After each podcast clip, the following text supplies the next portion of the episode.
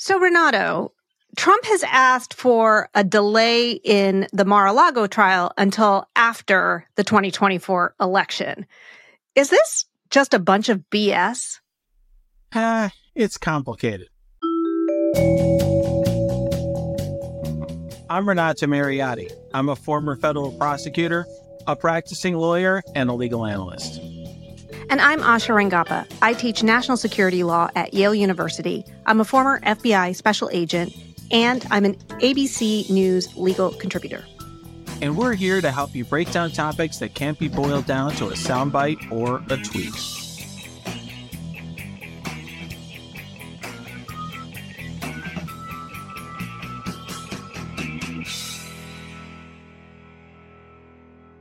So I'm just returning from a week in uh, Ireland, Scotland, and, and England, and just catching it was blissfully um, far away from the craziness here.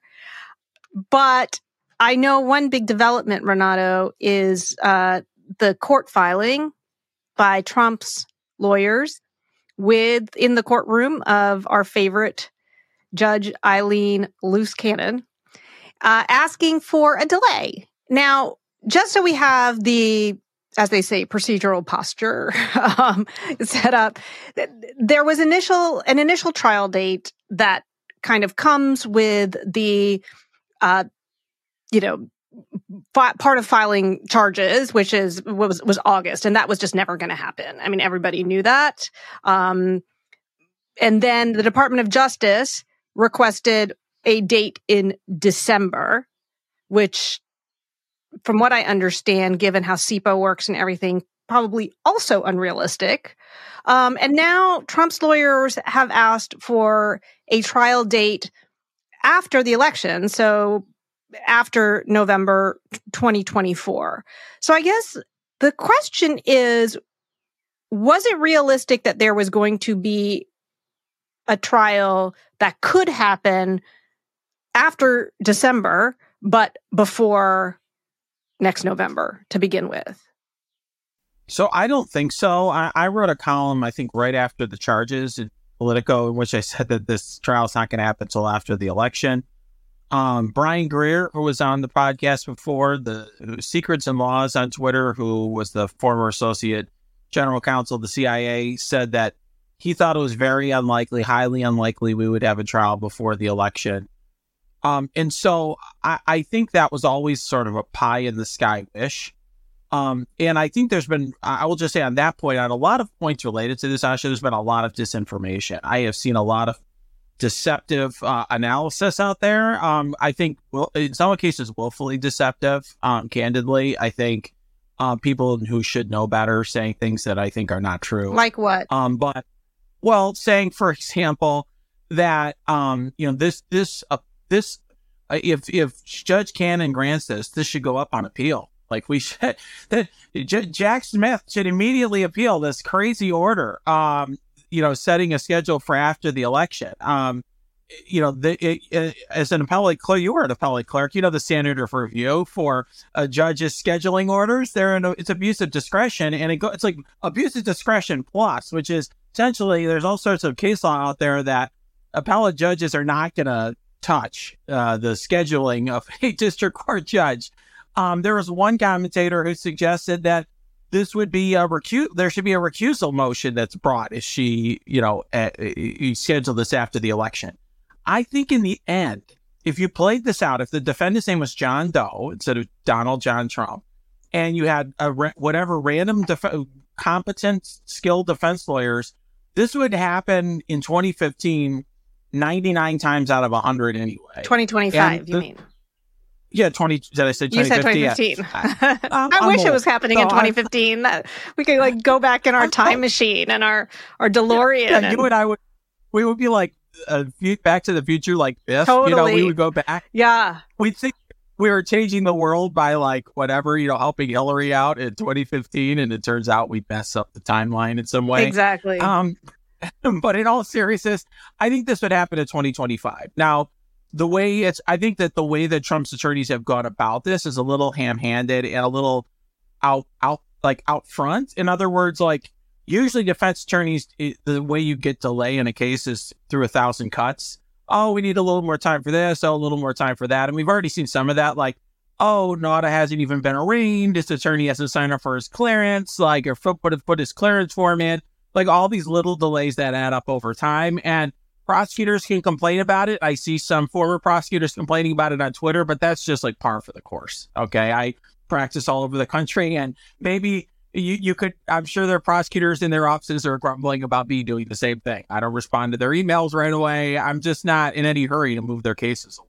Um, and, you know, because my clients' interests are divergent from the government's. That's just the reality of how criminal defense works in the United States of America. And so the idea that this was going to rush on some speedy train to, to trial when the defense didn't want it to, just unrealistic. I mean, so I, I, think that's one thing. The other thing is there's just been sense, Asha, that like the only argument that's being made by Trump is these. Uh, there are some absurd arguments filing about the election, like you could never have a, a, a jury that was fair prior to the election, but presumably after the election you could. Yeah, how would that work after the election? Yeah, like there's just some the same pool. Yeah, total BS arguments in there, but like most of the motion's full of like standard arguments like there's over 400,000 documents that have been produced. The government says there's more documents that are going to be produced, but we don't know when and, and how many those are going to be. Or, you know, uh, our trial schedules are very heavy. And so during this month and that month and this month and that month, the defense counsels are busy. Um, and I understand the people who are listening to this are like, well, hey, this is really important this is uh, our entire democracy at stake. If this guy pushes this till after the election and becomes president, he's going to fire the attorney general and, you know, put Jeffrey Clark in there and subvert our entire democracy. And I don't disagree with that, but that's just not how our criminal justice system is usually constructed to deal with that problem. And so it's totally normal for defense attorneys to be like, yeah, I'm really busy. We got to file a lot of motions. This case is really complicated there's like tons of documents. It's going to take me forever to review them. Like that's just like that's just like any other case. So why why not just do it that way? I mean, especially given that this involves classified procedures, so there are uh, you know actual you know mechanisms to kind of even exacerbate any ordinary delays that you might be able to do. Why not do delay by a thousand cuts? Like why do this crazy filing? Is there a PR purpose to this, or is it an appeal to Judge Cannon to treat him differently because he's a former president, presidential candidate? We already know that she's a little bit um, sympathetic to those arguments that he's special because she's treated him differently before, right? Like she, in her, in the civil case that Trump filed, her reasoning was explicitly based on the fact that as a former president, you know, he, the stigma of being charged with a crime is just somehow greater for him than anyone else. Um, and that that is what justified, um, appointing the special master, et cetera. So what's, what's the purpose of doing, of, of actually like saying kind of the quiet part out loud, which is we want to wait till after the election so that if I'm in power, I can totally like throw this out. That's the sixty-four thousand dollar question. Although I'm also I'm dating myself, right? I, maybe I'm going back in a time machine, but whatever the the million dollar question, okay, uh, that you're you're asking, Ash, I think it's a good one. I, I wouldn't have done what they did. I think I said that. I thought I've described it. I think at CNN yesterday, I described it as ham handed. I think that's the way I would describe this. It's a little out front, but I, I do think there's a as I reread it last night um I for another yet another time because I was planning to write a thread which I ended up not writing on Twitter. Um I reread it. I think there are a couple of reasons why they did this. One is the government's given them a lot to work with here. I mean, Jack Smith's vigor to get this like to an extraordinarily speedy end is un- uh, unusual for a prosecutor. And I would be reacting to that if I was the defense attorney on any case. Like if the prosecutor was like, "We're on some speed train," and be like, "Okay, we're gonna get off the train," Uh, because uh, this is this is crazy. The idea that you're gonna speed my defendant to the to the finish line when he's got all sorts of arguments and rights and yada yada. Second of all, I think they wanted to put a marker down So, like, let's just put, let's just say it wasn't Judge Cannon. I do think part of it might be that they're appealing to Cannon, like you said. I don't know. But I think if this was the typical judge, like, they would look at this motion and they would say, this, there's a lot of good arguments here, defense.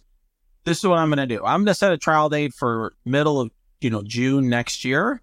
And then you can add, we haven't even gotten to discovery yet as discovery, the discovery process unfolds, if there are additional issues, if there are additional productions, if there are motions that delay things, we'll reconsider that at that time.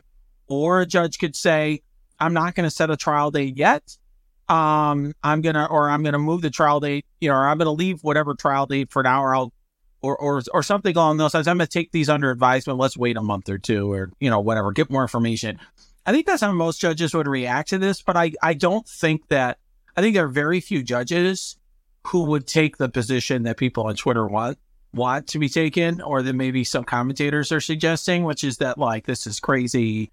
Um, no, we're going to be on the fast train because you know the, the oh, generally speaking, in a circumstance like this, the focus of the judge is on the rights of the accused, um, not all of these ephemeral concerns uh, that are unusual in this case.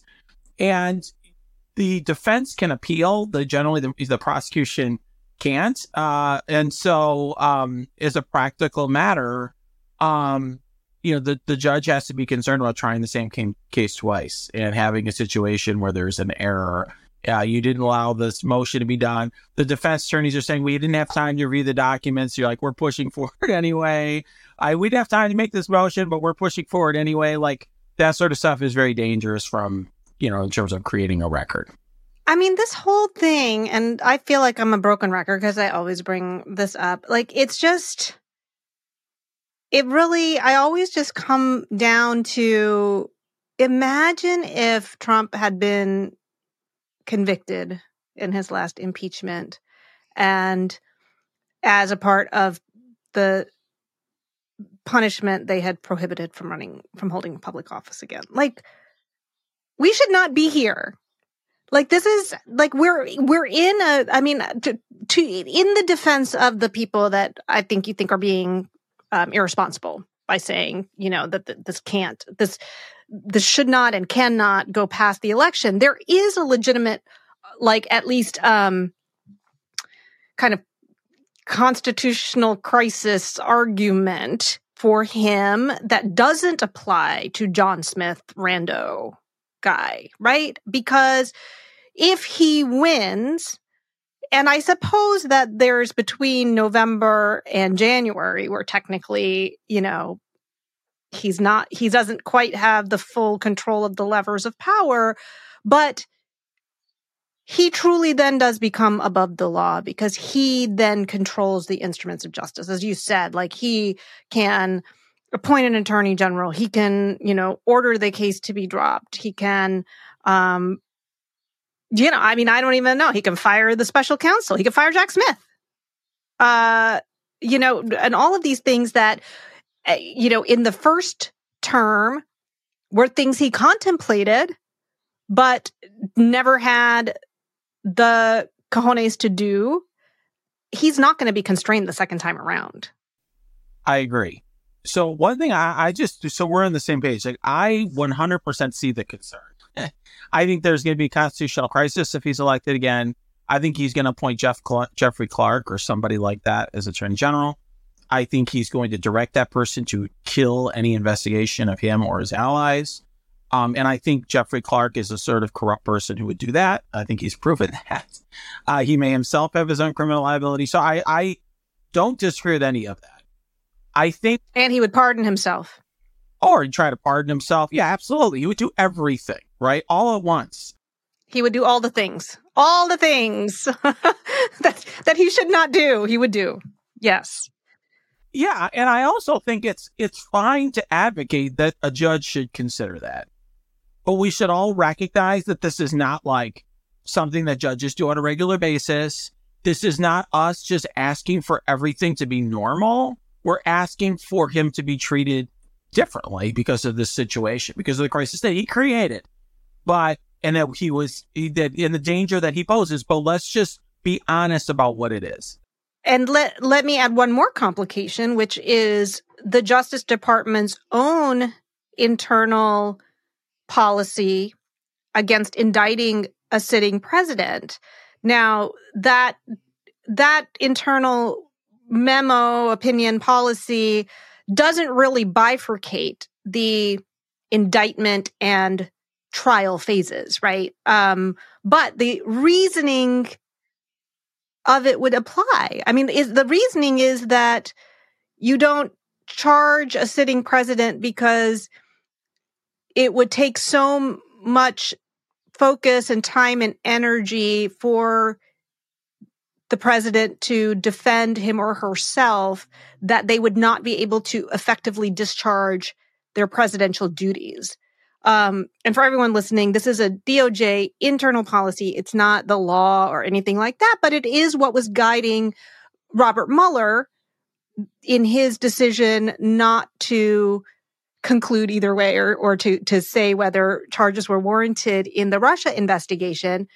But I would imagine that even quite apart from all of the corrupt, you know, ways that Trump could leverage it, there could also be for a new attorney general a reliance on that to say, look, a president can't be spending time defending himself in a in a criminal trial. This is this is something we we looked at in 1973.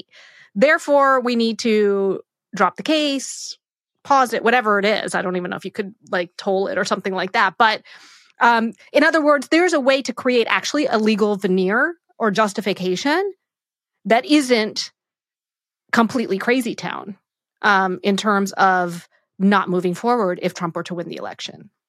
Yeah, I mean that's a very incisive comment. So I think that it gets to uh, a, a, weakness in our system of government. In other words, we always like to print. I mean, I, I think the United States Constitution is fantastic. It's an amazing document.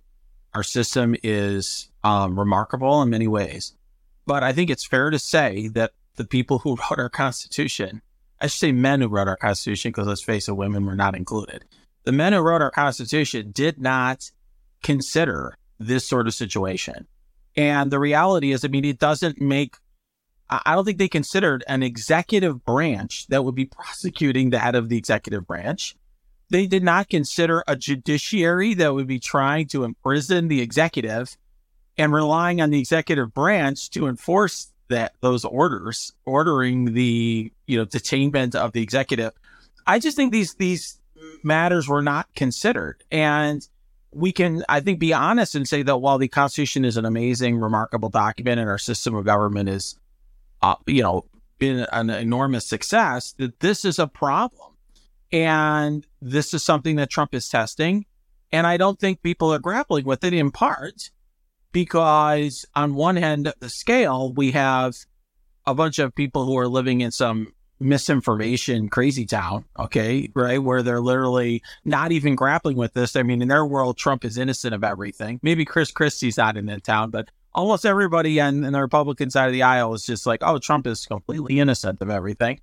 Um, and then on the other side of the aisle, though, on our side, I do think we have this this sense that like, oh yeah, this is how our system works. Like you just, you know, uh, it's just that Robert Mueller lacked will. He had lacked guts. He wasn't quote tough enough.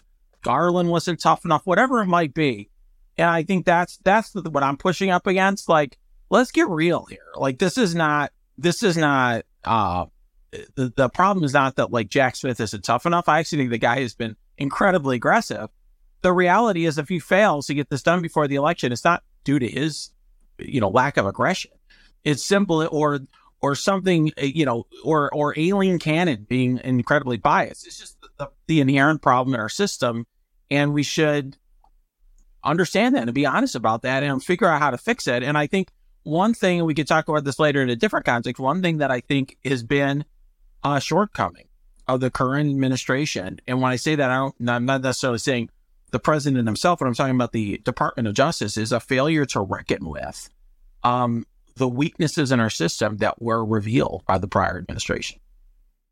Yes. And I think those will be revealed even further.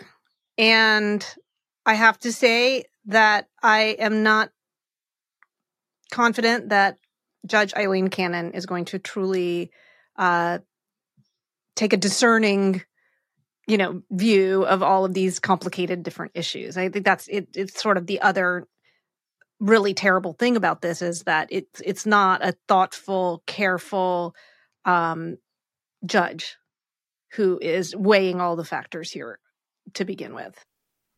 I think that's right. I will say though that you know the majority of the judges that i practice in front of in different jurisdictions across the country would also probably not side with this like, hey, we got to treat this guy very differently mm-hmm. than everyone else and rush him to trial. And that's just the reality of it. Um, you know, uh, I, I just don't think that most judges would do that because it would smack of instead of saying that no one's above the law, saying that like because of his status and because of the danger he poses, he requires being treated less favorably to others. And that's a harder argument to make. And I just think not, there are a lot of judges who are, I, and I don't say conservative uh, with a, with a big C, I say with a small C, who are, you know, conservative about the nature of their power, the extent of their power, would not want to go out on a limb and say something like that. Not every judge, but a lot would. Yeah, fair enough. I just think the the appearance of it then becomes confusing because I do think your average judge would at least probably be able to lay out all of the pros and cons or all the considerations. And I'm not confident that Aileen Cannon has any interest in appearing impartial or or has the capacity to do so. I agree. And I will say if, if Cannon just came out and granted this sort of, you know, yep, I'm going to delay this to 2025 right now, I think that's something most judges wouldn't do. Mm-hmm. But I don't think, unfortunately, for many people who are listening who want this to be the case, I don't think it's something that will be successfully appealed unless she says that her only reason for doing so is the election and fairness, all those sort of goofy arguments that are very unique to Trump. If she tries to treat him differently than everyone else, it's a problem.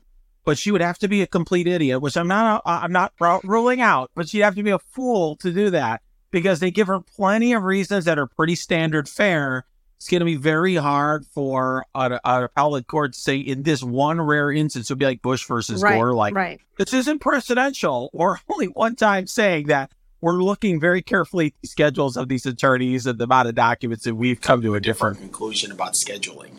Yeah.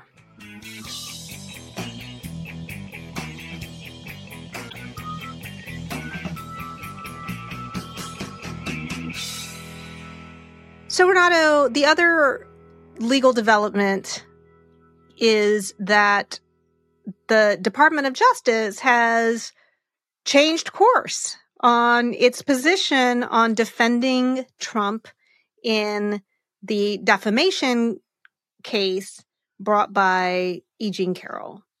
And originally, the position was that because he made the defamatory statements while he was president, they were willing to defend him on the grounds that you know he was acting within the scope of his presidential duties. Um you know because he was making these comments i think in the course of reporters asking him or whatever. And you know i think we've talked about in previous podcasts like that there could be policy arguments if you think of the Department of Justice as trying to protect the office of the presidency, not necessarily Trump, that there might be good policy reasons for taking this very broad view because, you know, again, if you use the veil of ignorance and you have, you know, pick your favorite president, okay, Obama, Biden, whatever it is, you know, you probably wouldn't want them to be having to ward off defamation suits left and right every time they said something while they were president um, if they were being like um, there to kind of harass the the president and and you know take up money and time and energy. Um, not that that's the case here but it's you know as you know when you create policy you create it in many ways for good or bad. But they've ta- they've changed course. And so what's the grounds for this? And what do you make of it? Does that are there policy implications to that that then opens that floodgate for future current or future office holders in ways that we might not want very interesting i think that um you i think you and i were critical at least to some extent of the decision when it came out and the way i had understood it was in the context of the broader sweep of where the DOJ has been on this issue in the past. Because my understanding is, for people who are who are more uh, focused on this area than I am, is that the DOJ has taken an extraordinarily aggressive view and expansive view of what your official, what's in your quote unquote official duties. Um, and they do that, I presumably, so that the people who are, let's say, the president or some other office holder aren't trying to parse through what they're being asked questions. For example, like, is this official? Is it not official? You know, you want people to be able to just do their jobs and not think about this stuff. Um, but yeah, I thought that I thought the decision was was wrong in the first place. I mean, E. Jean Carroll was was uh, raped, sexually abused, if you want to use the term the jury uh, used in in New York. She was sexually abused many years ago, long before Donald Trump was in the White House.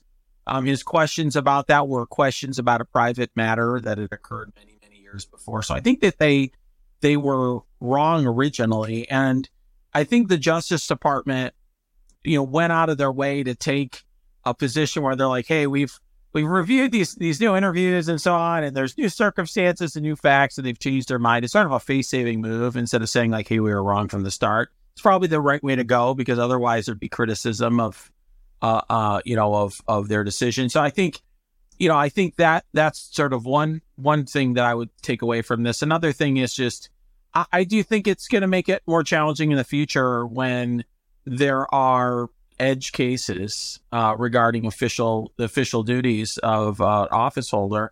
Um, and and not everyone is Donald Trump. I mean, many people who serve in public service are not super wealthy who don't have don't have jets with their names on them, and uh, it's a very big deal. It's very very expensive proposition to defend yourself in a lawsuit.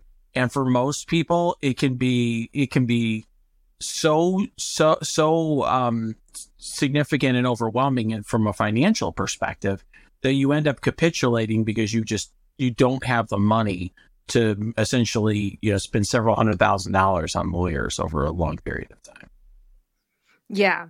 And to the current DOJ's um I wouldn't say credit, but you know, given the position they were in, they inherited that position from the Trump Justice Department, right? I mean, they the initial position to defend Trump in this case came while Trump was president. And that reasoning carried over. So, in many ways, the Justice Department was sort of in a position of okay we either keep going and in a way uphold our own institutional integrity kind of like rather than jettisoning everything that the previous one did which i think has a potential to cause some internal chaos and a perception that that the department of justice is a political politicized arm right um so that's the one thing um, and the second thing that I observe, and this goes for this, that goes for Mar-a-Lago. I wrote a, a piece about this for Politico way back in the day that, you know, this, these are the ramifications for electing a person to the office of the presidency who, you know, lacks morals and character. Because what they do is they push the envelope of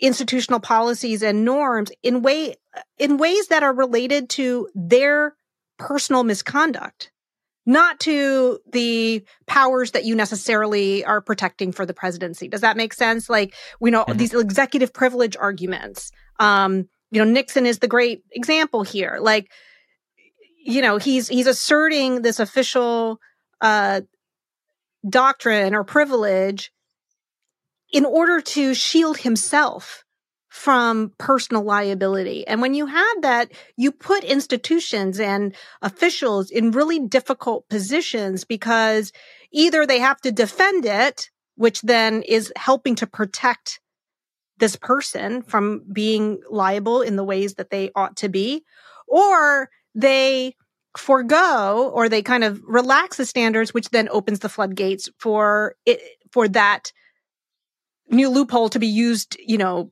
in ways that you may not want when when someone's literally just trying to do their job. Does that make sense? Yeah, it does. It's an interesting uh, uh, an interesting perspective. I, I think that sort of more broadly, I think too that one thing we've seen over decades is you know, expansions of of either expansions of presidential power in certain cases, whether it's Nixon or Bush, George W. Bush, um, or um, times in which there have been uh, maybe um, uh, arguably abuses of power. Certainly during the Trump era, I'd, I'd argue that there's many abuses of power, and there's like very little like soul searching on the part of the government, federal government regarding them, the Justice Department.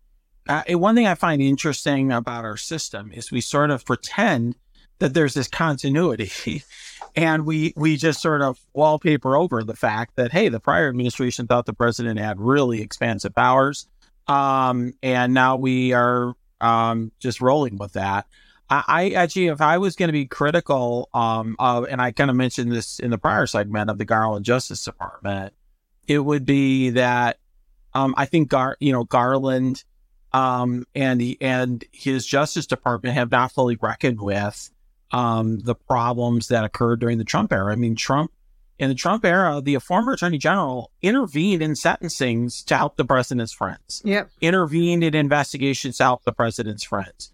Tried to push prosecutors not to charge cases because they were going to be harmful to the president's interests.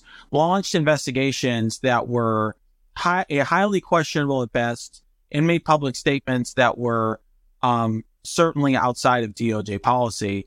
And there hasn't been like any review of that. There hasn't been any statements about that. There hasn't hasn't been anything that's done to suggest that there that's that that there's there is think anything in place to ensure that this doesn't happen in the future. And so now we're in this boat where not not I mean sure obviously if Trump's president yes all this crazy stuff can happen but if you know a Trumpian is in president is is president let's say he's not going to pardon himself but wants to do many of the things that Trump wants to do, there's really nothing in place. There's no serious grappling by the, the executive or by Congress to try to fix our system to ensure that there aren't abuses in the future. Yeah, I agree with you. And I think that in some ways, I think this is really the the biggest flaw of Garland's approach, which I think has been to like I think his view is that he preserves the institution by l- glossing over these things, kind of folding them in in some ways to how, like, to not say that they're wrong, right? So that there's a, it doesn't look like the Justice Department has become politicized. But as you said, this then means that there's no guardrails. And this is very different than the post Nixon era when we put in a lot of guardrails. Like there was a reckoning about how all of these things uh, you know the the the rules and regulations and oversight and policies in a number of different places not just in the justice department but you know with um, electronic surveillance and the intelligence community, all these things were reckoned with, and we created all of these guardrails, the Ethics in Government Act. I mean, all of this stuff.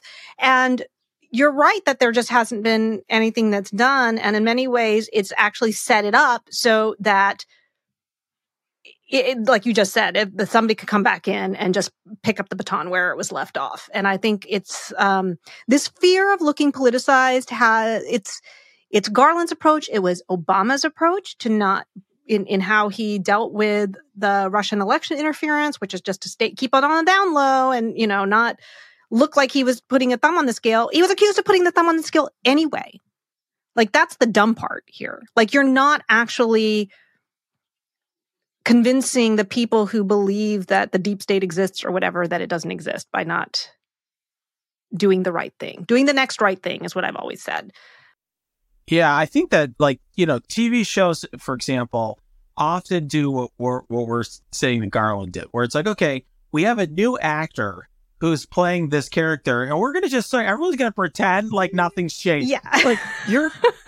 this is the same person or whatever. I mean, I remember there was an inside joke on like uh, Star Trek: The Next Generation where they're like, okay, these Klingons before looked very different in the past in the past seasons. Like, what what changed? And they go, we don't talk about. No, that. it's like a Jedi know, mind we... trick. Like you did not see the the old Klingons, right? And so and so, yeah, it's like, but th- that doesn't work uh, for for this for this problem because this is not just like a cosmetic difference. I mean, for certain things, maybe you can pretend that like, okay, yes, there's been a continuity of policy by the Justice Department or whatever, but here, I mean, the failure to grapple with the past um, and the failure to, to create safeguards really does put ourselves in, um, I think, a, cir- a circumstance where we're going to face these same problems again because others now see the playbook. They see the weaknesses in our system because Trump, and I don't think it was planned out by Trump. I think Trump just did not understand how our system worked and was interested in maximizing power.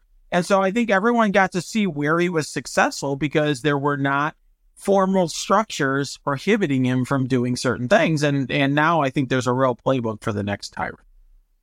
Unfortunately, yes.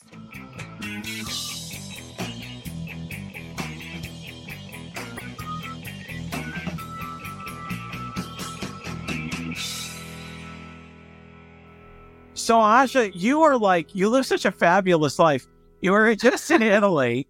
Now you're in like you were in like the the UK and Ireland. Um, yeah, that's amazing. I, how do you become so fabulous? Like, what is what is is this what happens when you're oh like featured God. in Vogue and suddenly you know you travel around the world all the time? What's up with that? Well, it wasn't as glamorous of a, a trip as it, it might have looked on Instagram. Um, we were uh, looking at colleges. Um, we went to Dublin and spent a couple of days there and looked at Trinity College. Um, checked out a lot of the sites there and um, saw the Book of Kells. So I hadn't, I'd been to Ireland before, but we actually like basically saw the Guinness Museum and then got the hell out of Dodge and, and went to like Galway and the Aran Islands, which is very beautiful. Um, so it was nice to spend some time in Dublin. Um, Edinburgh was the big surprise for me. That is a stunning city. It is a stunning city. Wow. Just beautiful. Yeah. Like, I mean, I could just walk around there. I was like, how did I miss the memo about going to the University of Edinburgh, you know? Um, so that was really great. And then I sent him off. Uh, he's doing a program at St. Andrews for three weeks where he gets access to the golf course there for 20 pounds. Which, Whoa. Sweet. Yeah. Isn't that crazy? That's amazing. Including clubs. Wow. That's awesome. Yeah, I know. That is awesome. Um, and then I went and visited our good friend from law school. Um, I won't say her name, but she became the dean of students later. Uh, and, uh, got to spend a couple of days with her. So it was nice. It was a, a little, um, a little jaunt. And my big thing, which I tweeted about and threaded about, I guess, and I guess I want to hear your experience about threads, but, um, there's a great exhibit at the Victoria and Albert Museum on divas. Oh, wow. Like it's an exhibit, um, on the history of divas um, like going back to like famous opera singers and then how this evolved and you know all this kind of stuff, which is oh awesome. wow, is it like go to like Elton John or Aretha it Franklin does. or whoever? Yep. Oh my god, that's awesome. Yeah, yeah, it goes from like you know the mid 19th century up until the president. So that was super fun. Um, and yeah, the last time I was in London, I think was right after the 2016 election. So uh, that was a crazy time to be there. That's amazing. Mm-hmm. All right. Well, now you maybe want to go. I will say, since you mentioned threads, we could talk more about it maybe next episode. Mm-hmm. I'm all in on threads. You um, are all in. And I'm all in on threads. So I, I just will say that Twitter's experiences is really hard for me because Twitter is actually um, a, a platform that changed my life. Uh, yeah, I really, uh, yeah, right for you too, yeah. right? I mean, the reason that we're out here talking, we have a podcast and we're on, we're talking and doing all this stuff and writing publicly is because of Twitter. And I also really formed a community there and made a lot of friends through Twitter. Um, it's just been a life changing experience. And so leaving that behind is just devastating in many ways. Yeah.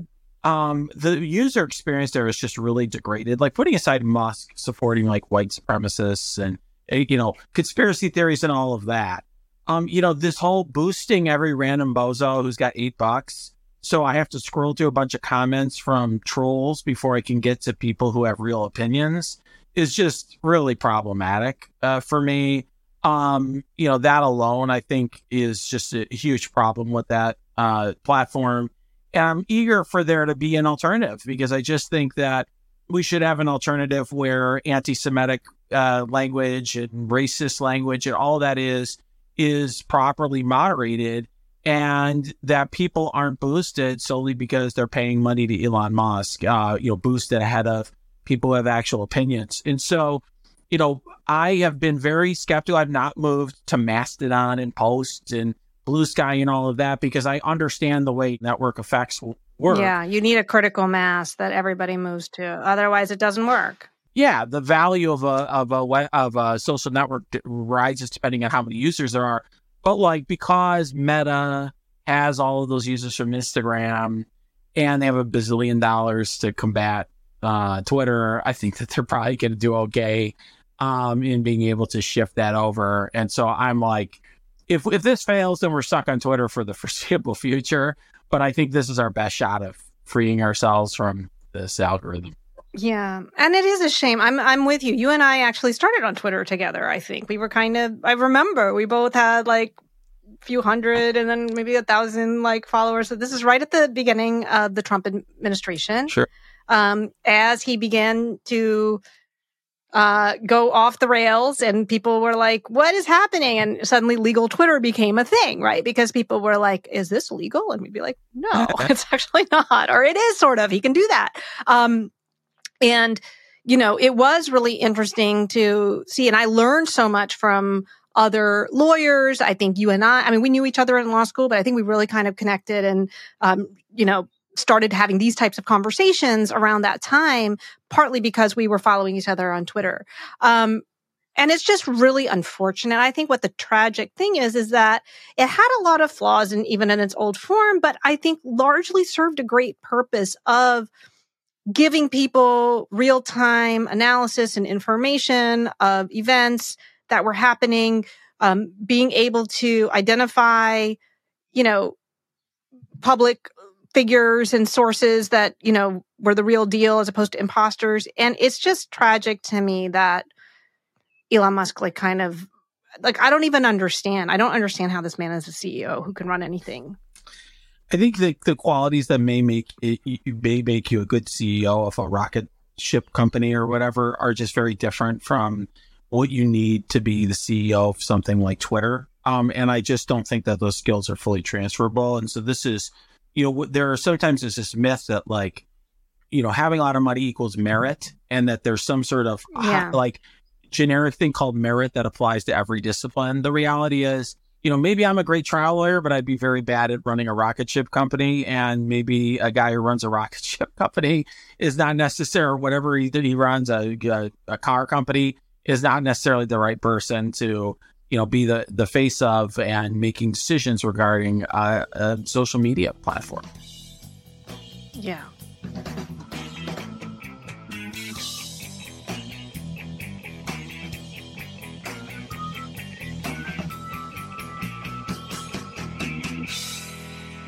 MSW Media.